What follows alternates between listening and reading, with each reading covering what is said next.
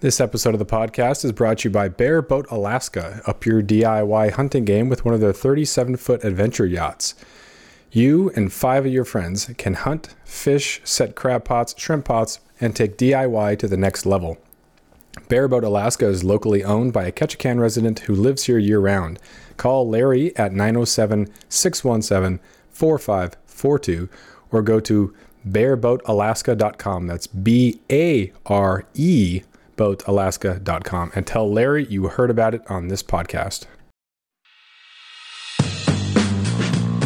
Welcome back to the podcast. I'm here with Chris Alderman. He is the owner, co-owner, along with your wife, of Screaming Eagle Archery. There are two locations. One's in Wasilla, and the new one is has opened in Fairbanks. It's family operated, and uh, thanks for being on here. Appreciate it. Yeah, Thanks, Jeff. Appreciate the appreciate the time here. So we were just talking off the air uh, about your Wasilla location has indoor lanes and leagues and lessons and whatnot, but the Fairbanks one is just getting started. So maybe to start there, what's the difference in the Wasilla shop currently versus uh, the Fairbanks shop?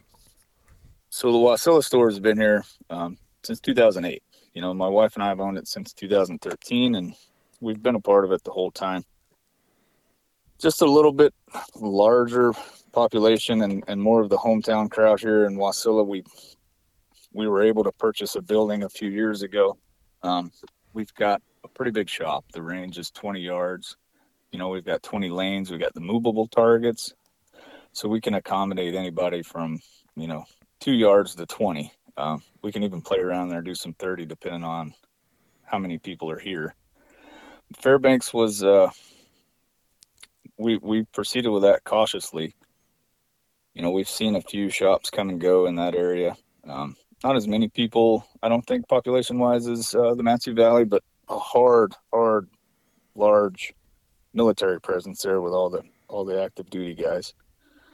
So we just wanted to start small, get our feet in the door, get get something going, and just do what we could. We had a hard time finding uh, a large enough facility that was affordable with uh, with a smaller lease. Everybody was like three to five years on leases, you know, large square footage. So it's hard to find something that would accommodate. So we just wanted to get in, meet everybody, and try to supply Fairbanks with quality equipment. Yeah, that's kind of the unfortunate thing is some businesses will start off and they have a great model, and then get real excited about it and overextend. And I've seen it with a couple of uh, people down here in Southeast Alaska with uh, charter businesses uh, start off with the one boat and they're crushing it with one boat and then right. you know go to three four boats and all of a sudden it's too much. So uh, growth is great and uh, but cautiousness is, is definitely necessary. Your wasilla site has a basketball floor. I'm interested about about the basketball uh, right. court there. So this this place is classic alaska. It's been added on and it's been a hundred different things. Um, this was a smaller home and then Roy Roth and his wife purchased this place. Um, and it started turning into a flex space, you know, office spaces, uh, rentals. And then uh, my storyline's probably a little off. Sorry, Jeff, a little phone trouble here. You okay? Yep, yeah, I got you. Sorry about that. Yeah, the uh, so Chris Stringer was a family uh, family with uh, Roy Roth, and he passed away in kind of a tragic boating accident. Um, and they brought in the basketball court. I know Roy was coach there at Palmer High School and stuff, and getting his kids involved and doing everything he could with the sports. So he built a memorial basketball gym here for the kids to have somewhere to go. Um, my understanding was there wasn't much of that in the valley, other than you know trying to take advantage of the schools. So he built a memorial basketball gym here, uh, basically in the crawl space. Blew this thing out and made it a big gym. Hmm. Screaming Eagle opened right beside this. We've actually, you know, the original spot where Screaming Eagle opened is still attached. It's a zero lot line. It's just a big building. Um, we've seen homeschool stuff here. We've seen uh, church. We've seen prom and homecoming stuff come through here. And then we've, you know, we've met the Roths and uh, Roy and Jill through archery and then being here at the shop and uh, just was able to purchase it from them and turn it into the archery range. So, all the basketball lines are painted in and it's all epoxied over. So I, uh, I'm not uh, willing to tackle that to try to get rid of those basketball lines. It looks like a, a mess. Uh, I think Polish it's it's it's classic. I think, like as you said, that's uniquely Alaskan. The multi-purpose uh, facility, Alaska has this unique sort of way that the high school gym, in a lot of cases, is the community center. That's where everything happens, especially when you're out in the rural communities. That's where you have, you know, potlatches. That's where you have celebrations. That's where you have all these things. It's like this meeting center. So it's kind of got a, a cool character um, to it. So I, I'd, I'd keep it. Save the money, man. Don't don't Yeah. don't put any No, time and money taking that off. Yeah, it's awesome, and uh, you know, I'm pretty, I'm sure it'd be pretty messy, but no, it, it's uh, it reminds us of Roy and and being a part of his family with Chris Stringer, and then of course, uh, Roy passed away a few years ago sheep hunting, Yeah. so it's uh, yeah, there's a lot of family friend ties here, so we like it. It's uh, it's definitely different. Yeah, that's another nice thing about having local community is you get that tightness through the good and the bad. You know, tragedies sometimes bring us closer together. It's so ridiculous and cliche to say, um, Yeah. but that the strength of the community really comes from getting through everything together, especially those cold winters. It does uh, it does get busy here in the wintertime. The leagues and stuff are there's kids all over the place. We run a kids league on Tuesday nights, basically from October to April. So there'll be 20, 30 kids in here from seven to, you know, 15 running around shooting bows. It's a Hmm. pretty good time. Nice. So There's always the joke about where the basketball room is, but we got rid of those. so. Yeah. So let's kind of start chronologically, I guess. So if someone is, if someone were to come to you maybe during the winter when they're bored or looking for something else to do, and uh, what would be the starter kit, starter bow? What would you recommend to someone who's just getting into archery? Really whatever works for the person. You know, you have a lot of this stuff that you got to do it one way or the other. We just we're just glad people are here. Um, whatever works for them is what we want to do. We can start with basic lessons. We have rental equipment. We have basic stuff to get a get a person going. We got uh, anything from the kids. I mean, we've even had four year olds in here shooting these bows. So basically, if the kids can hold them up, they can get going in this stuff. You know, we've got little recurves and Genesis bows it just depends on what the person's really looking to do and how far they want to go. You know, we can start ground up and just roll right in. Most of my guys and people that come in, you know, we've all had some bows in our hands through school or whatever as a kid and played with them. So it's fairly easy to get a person going. Just depends on what they want to do and, and how far they want to take it. So Mhm. we just try to accommodate whatever works for the person. As far as making the first purchase, what uh, Mhm. would you recommend? Obviously, you can spend as much money as you want, but maybe for the Absolutely. starter, uh, I got a PSE. I think it was a Stinger, so kind of a lower range. Nice. um, but a great starter. I think it was 250, you know, $300. Um, as far as money goes, what might someone be expecting uh, to pay if they want a quality, something that's not going to blow up on you? You know, I bought this bow on Amazon for $75 type thing. What, uh, Right. what can someone expect? So we've got the Mission, which is a, a branch of Mathews, and then we've got a, of what we consider to be the top brands. Your Mission and Elite bows, like we've got those in a package that fits almost everybody for right at 600 bucks, and that is quiver, rest, stabilizer, all the goods. Basically, the only thing you need on top of that is arrows and a release. So, uh, you know, a nice trigger release is 50 bucks, and then another six eight arrows is probably another 50 bucks you know depending on how fancy you want to be but you're another 100 on top. So really nice quality stuff lifetime warranties on the bows and most of the equipment on that is right around 700 um, there are other ways to do it. You know you don't have to get as fancy as some of these kits are with quivers and all that so really nice stuff out of the door is you know your 400 450 500 for something in the mission Mathews line. You can one of the things that I saw as I was getting I guess better at and looking toward updating and I updated to uh, or upgraded to an elite uh, Nice. was just difference in stabilizers uh, difference in uh, pins versus adjustable sights whisker biscuit versus a drop away rest so can you talk a little bit about those sort of other things that go along with it Yeah, some of these stabilizers that come on the kits are not so much a stabilizer, just a, a dampener. You know, a little small, uh, get you going equipment.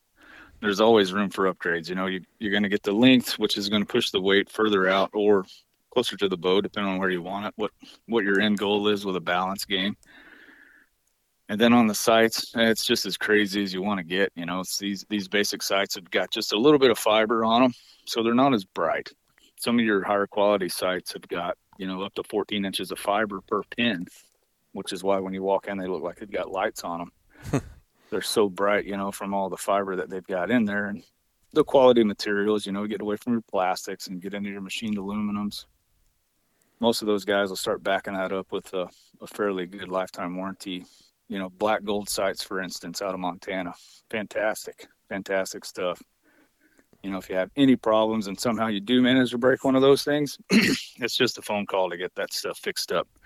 And it's going to be that way, Jeff, with most of the stuff. Your fall away rest, as soon as you get away from your plastics and into your quality stuff, you know, Hamskea or QAD, those guys are going to back you up with warranties too. So you, you get a lot for your dollar once you move into that that little higher quality stuff.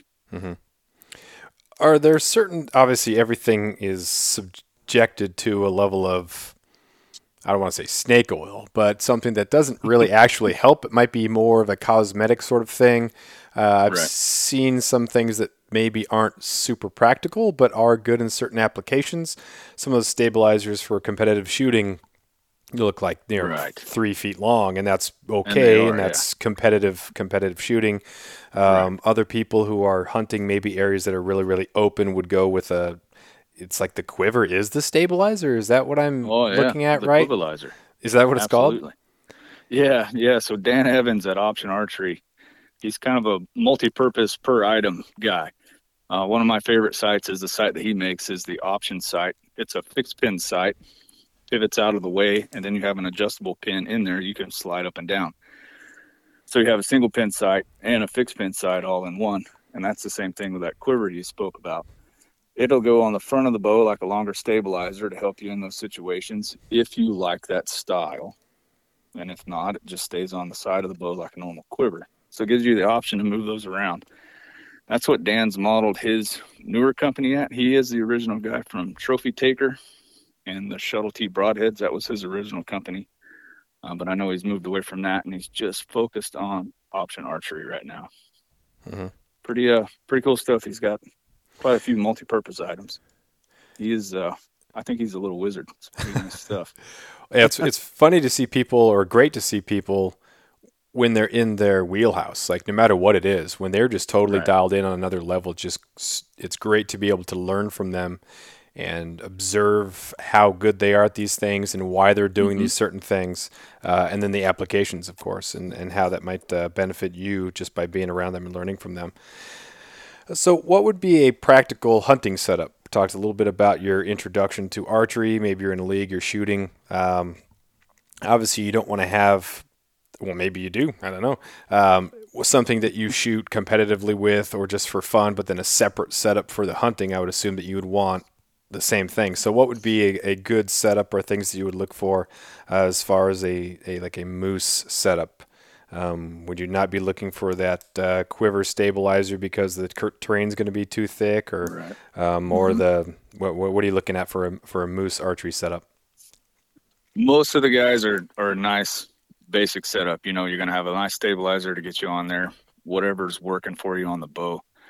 Um, we've always said, Jeff, there's a million ways to do this, and I don't believe any of them's wrong. You know, if it helps a guy shoot better and, and make a better shot, then you know that's what works for him. And it might not work for me or you or the next guy, but you know that's work. That's what's working for him. So, um, nice quiver to hold your stuff. You don't want your arrows flopping around, of course, and you want them secure. I've had guys come in from sheep and moose hunts, and they have no idea where their quiver full of arrows went on the way up or down. Oh. That's always uh, a little bit of a hard thing to talk about in hunting season, but uh, good quality quiver to hold stuff on there. A nice sight that you can see with. You know, they they've got these Garmin sights with all the electronics and the glass in them. Those aren't typically legal in Alaska if you're in a weapons restricted. Uh, they don't let you have electronic bow mounted equipment, so we try to avoid all that stuff. Um, arrows is probably the biggest thing we we talk about. Everybody assumes they have to shoot the heaviest, craziest thing they can get their hands on, which isn't always the case. Mm-hmm. We're just rolling back to that accuracy and what's working for the shooter, what's building the confidence and helping them shoot the best they can. Um, you know, you need 50 pounds to hunt moose in the state. You only need 40 for black bear and caribou, 50 for brown bear and moose, and then the other species are in there as well. But something you can shoot comfortably and accurately is is the end goal here for us. Mm-hmm. What about that uh, tips and grain and arrows and things like that? Um, it, right. Same thing happens with hunting. You know, people are coming up here for black bear and they assume that you know they have to have some massive thunder maker. When no, you, a nicely placed 270 round is going to take down a black bear. It's all about exactly. accuracy. You have to be yep. confident in the accuracy, and so rather than buy some massive gun that you're afraid mm-hmm. to shoot, and then come up here and then you know be wincing before you even uh, pull the trigger. Um, right. Um, but what would you recommend as a kind of a responsible sort of uh, setup for for hunting moose? Um, seems like most of the guys were, you know, we we want you to shoot as much weight as you can, so you've got as much energy as you can have. Sixty to seventy pounds tends to get it done right in that uh, arrows 450 to 550 depending on what the guy's after um, you know weight is uh, going to help us keep going with the momentum if you do get into some of those bones. Moose bones are pretty large contrary to popular belief. I don't uh, i don't think you're going to build an arrow to go through there but supposedly it's been done. Ooh. i don't know. We hear all kinds of stuff in here.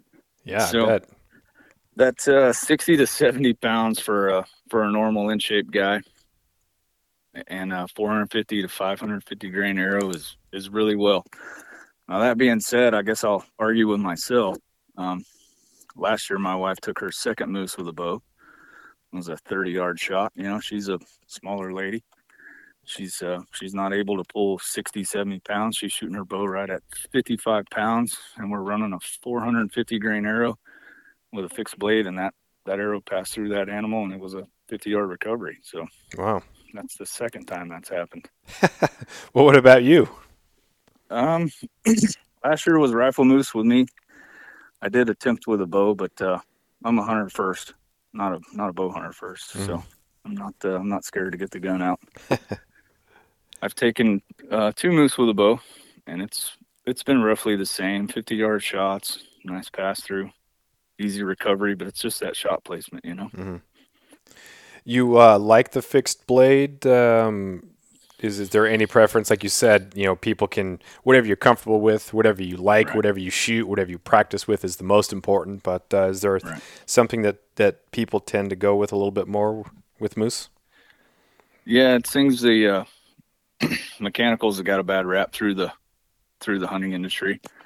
It seems like uh, you know, if a guy loses an animal with a mechanical broadhead, it's the broadhead's fault. But if mm. you lose it with a fixed blade, it's the shooter's fault. Right. So we, you know, we try to build back on that confidence and and avoid all that uh, that hard conversation stuff. So fixed blades are absolutely more popular than mechanicals. I do like mechanicals personally. That's my that's my game. I've always liked that larger hole, but I'm I'm not a pocket shoulder shooting guy. I'm a rib cage lung guy. So it's just a different aiming spot, you know. Yeah.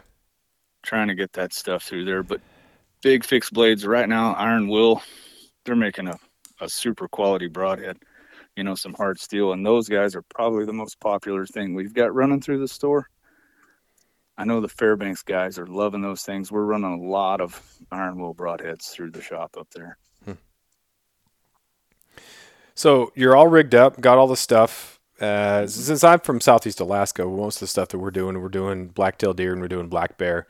We don't have much of a moose hunt, obviously no caribou hunt. So it's even though I'm Alaska, it's a much different program. Uh, I was looking at some of those hunts in there, and the Mat-Su Valley area is so populated along with Anchorage that it seems like it would be really, really difficult to find a good moose spot or camp. And people that I've talked to, they hold their moose camp very, very high in esteem. Like you have to be, I don't know how you get access to or even invited into moose camp. But uh, how would someone maybe over the counter for some of these early archery hunts that are over the counter? Um, how would they go about finding moosey type locations to try to get an opportunity? Um, we're getting up in the in the alders and the fireweed, trying to get up on the hillsides. I've only done this early archery a couple of times. I was successful with it once. Um, so we're just getting into those green rolling hills, alders, fireweed, trying to find those bulls coming up with the sunshine. Not a ton of experience moose hunting here for me. Um, normally I'm working. I didn't pick my profession very well, so we do uh, we do break away sometimes. Um, and it's almost like they're just they're all bachelor bulls lined up. We do see some of the larger guys just kind of off by themselves, but uh, name of the game here for us has been figuring out where you can just see. Mm-hmm. You know, having the visibility to to look around more, to get up into those hills and glass has been uh, been the success for us. You know, we do have the early here, and I think it was extended a couple of days. I know the new regs are coming out July one, and I've heard that uh, we did get the archery season extended by a few days, which is still a hot hunt. Mm-hmm. You know, it's it's fairly hot that time of year, so you got to be quick with things. But Eklutna has an archery only moose hunt as well, but it is on a registration style, and uh, that that valley, that that mountain range stuff back there has been really nice for for glassing distance and and trying to see what's moving around. You know, and it it always seems that it's grassy hills and alders is where things are at for us. Mm-hmm. This is often the case in a lot of things. The distance between zero and one is a lot greater than the distance from one to two. So there are some things that, even though you're not super experienced, by just being on one or two successful moose hunts, you are so right. much further ahead of, of most people just starting out, like myself. I've never been on a moose hunt. Uh, what would be one or two things that you would recommend to someone um, just about what to expect, about how to get back to these areas, about tracking or shooting, or just something that uh, would prevent someone from being overwhelmed? Access. Um, you know, I've been here, like I said, since 2008. I see these walk-in guys fairly successful, but the uh, the UTVs and the the power equipment to get further back is just just gone crazy here. You know, everybody's got a big wheeler. There's just there's people everywhere. Mm-hmm. Uh, it, it almost is a little disheartening when you think you're back there, you know, 40 miles and nobody's ever been there, and you know, you look around on the next hill and there's 20 guys standing there. Yeah. Um, but I've seen I've seen guys, you know, think they got to go to the back. You got to go to the back. You got to go to the back. I've seen legal bulls standing between those guys in the parking lot. Mm-hmm. So it's just taking the time to look around. Probably the the hardest thing for me coming from a you know a non-resident guy was learning how to judge the moose. So a lot of those areas have got antler restrictions. You know, you'll have a brow tine restriction or a size, which is typically 50 inches. That's hard to that's oh, hard yeah. to figure out. Yeah. You know, the first 10 moose you've ever seen in your life, they all look huge, right? Yeah. yeah the the 50 inch thing is hard. And a lot of guys say well how do you figure that out? And that's just that's just experience. You know you're you're hoping to count those brow tines. Um, we've let a lot of big bulls go because we didn't think they were 50 and they didn't have enough brow tines. And it's just something you got to swallow and and move on. Yeah. I, have heard but about learn pe- learn. Go ahead jeff. Yeah. I've heard about people that are they see massive moose that only have two brow tines, but they know right. that it's bigger than 50. I'm thinking, how can you know that?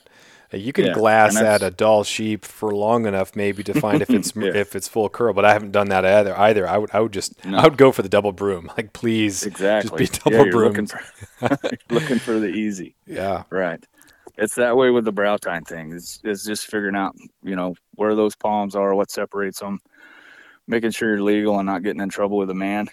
You know, I've I've come back to the parking lot from hunts and there's guys there with 52 inch bulls, and I'm like, man, how did you know? And they just they just kind of smile. I don't know if they really did or not, but man, it's I, uh, it's not a chance most of us are willing to take. No, it'd be difficult uh, to if you're on one of those non-resident hunts and you're flown in somewhere to have to be right. in that situation where, man, I put I'm ten thousand dollars deep in this thing, and here's this moose, and Yeah. it looks uh, whew, so good on people who are able to say, you know what, I'm just not sure.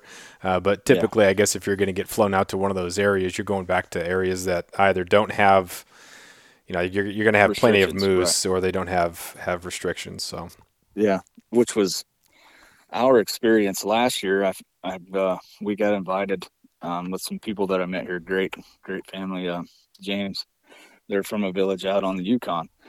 They invited us out there with their family cabin. My wife and I had a blast. I have never seen so many moose out there, and it's a it's an any bull, so it didn't Mm. matter. yeah, You know, there was none of that worry about what was legal and what wasn't. It was just a really good time and a, a big learning experience to see how those guys do things. yeah, that'd be awesome. Mm-hmm. What about uh, caribou? I'm going to head up uh, to the Brooks Range in uh, Nice. late August, early uh, Mhm. or late July, early August, and the possibility of sneaking up on caribou seems kind of interesting. You got to use the terrain. There's not the trees that we have down here to hide motion. You just seem like you're just out there. Yeah, you're Um, just what- out there. What, what can you tell me about uh, caribou archery? Well, that's the other thing, Jeff. I've not done. Um, hopefully this year we get that done. I've always been here working. My wife and my friends have done that a lot. We've got a lot of great customers that's done that hunt. I didn't put in for any tags this year, and uh, that's our hunt this year. That's that's what we're just going for. hmm I could speak to a lot of stories I've heard, but as far as doing it myself, I've never done it. I Yeah. have been on the highway up there working. Um, when I come to the state in 08, I was with Caterpillar here, NC Machinery.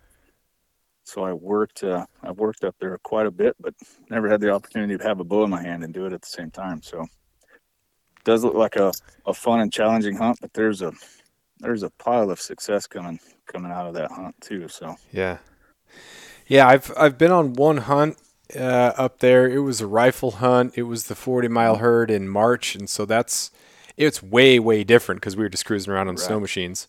But it does give Yeah, you an idea of what the terrain is like and how far you're going to be glassing, and just a general idea of you know you have small patches of at least the 40 mile herd. There's those small small patches of forest and whatnot, so you can kind of just get a Right. basic idea. But that's going to be totally different than the Brooks. Um, absolutely. so it's going to be super fun. But it's funny right now, my buddy and I are scouting spots and we're just like, this looks good and this looks good because we don't really Yeah. know what is and what isn't. It just kind of ends up being what we see. So, Yeah. And then you'll Uh, get there and everything will change. yeah, exactly. Do you, do you often, when you do hunt, plan on being on plan C by day three or anything? Like, have you had hunts in your life that have just gone totally as planned or are you one of those that just I'm a- always I'm a changes? fly by the seat of my pants guy. yeah, there's no there's no planning with me. A lot of guys get frustrated at me. It's you know we got to be so quick though. Sometimes we have opportunity to leave, Hmm. or you know get get invited or or get an opportunity to get out of the shop, and we just have to. Yeah, we just have to wing it.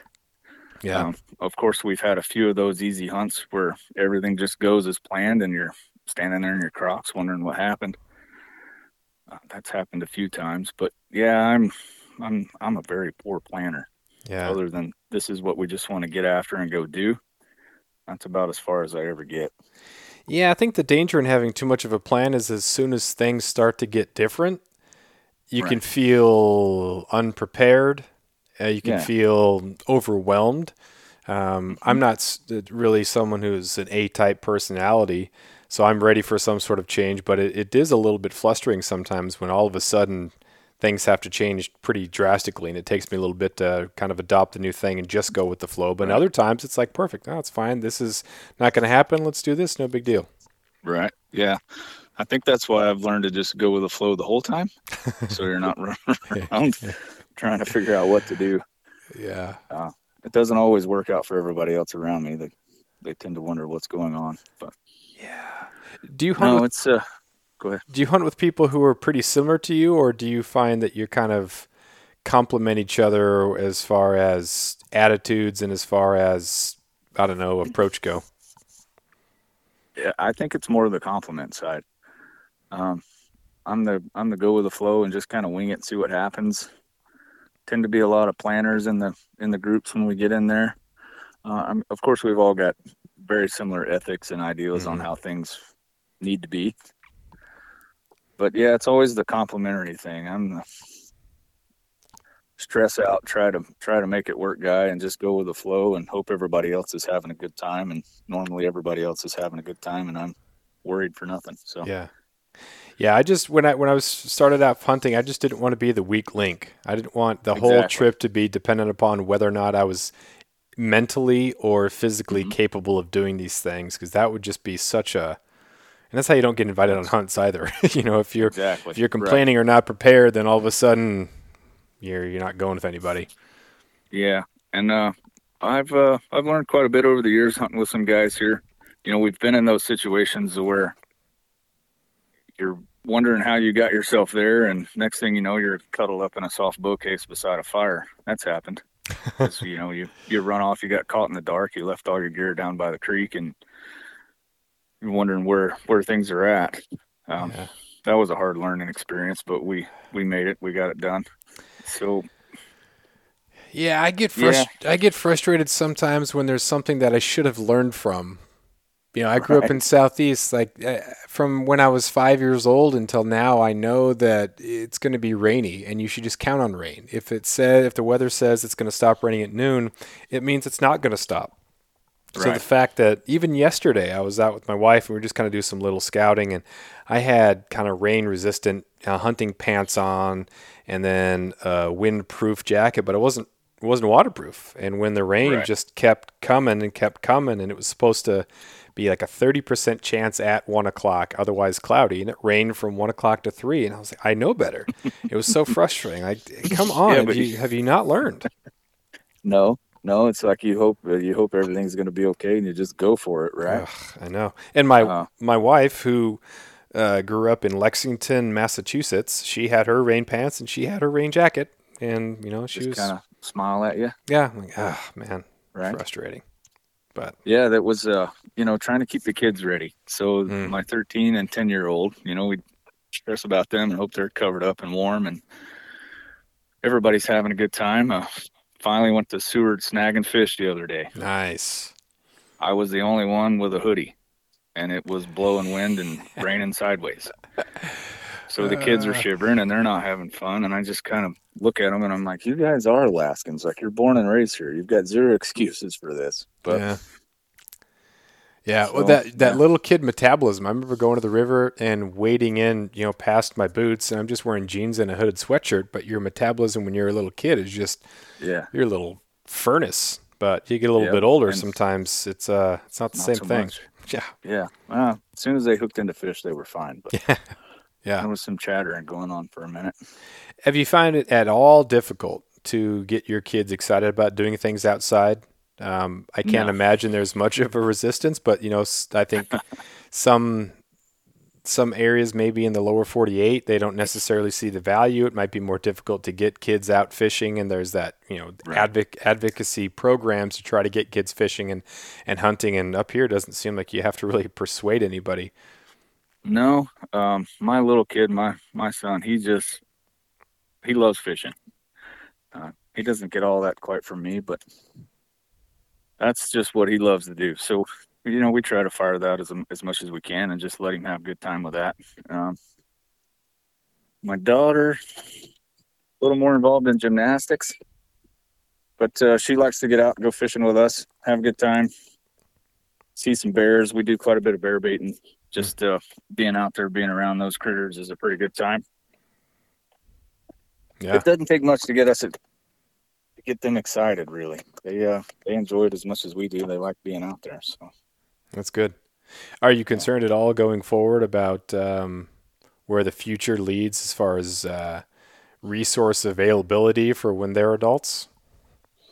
yeah, that's always uh, a scary thought to to get into, especially with the way everything else is going. Yeah, yeah, Um, I've seen the seen the fishing get shut off up here a lot.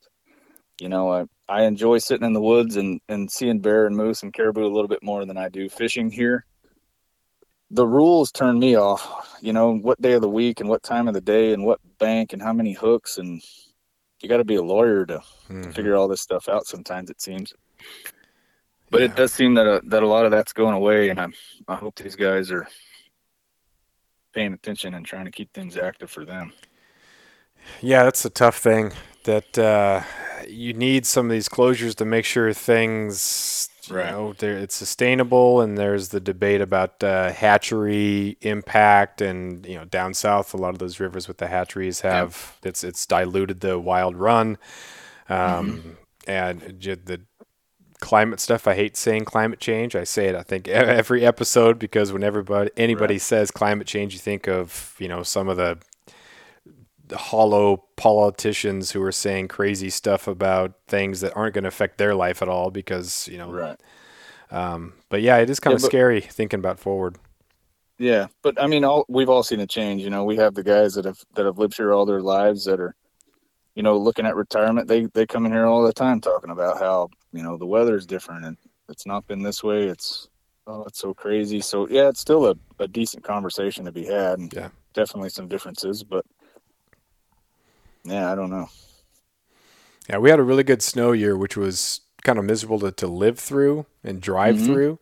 But uh, you just the water levels are up in the rivers. Last couple of years, we've had less snow, and so you know if you don't get rain for a couple weeks in July, then that first run of of silvers that come up some of the rivers around here, we have a lot shorter rivers than you have up there because it's island rivers, so it's a lot more temperamental, a lot more subjective or subject to uh, to dry spells, and the water level will will drop and it'll get warmer and you'll have fish die off sometimes. So with uh, Right. all that snow during the winter, some of us were thinking, good, it's going to be good for the fish. Good it's going to be fish. miserable to drive, but um, you, you you gotta that give and take. yeah yeah it's, You know, you it's take it. yeah I think we have a much better idea of how all the seasons kind of run together and the importance of all that stuff. And so I think there's a lot of good Right. conversations being had about uh, the climate and environmental issues. Uh, and it doesn't Mm-hmm. mean that you are envir- environmentalist or, or Right. any sort of those green type people. There's some good conversations that can be had about what's going on and what we do going forward. Absolutely.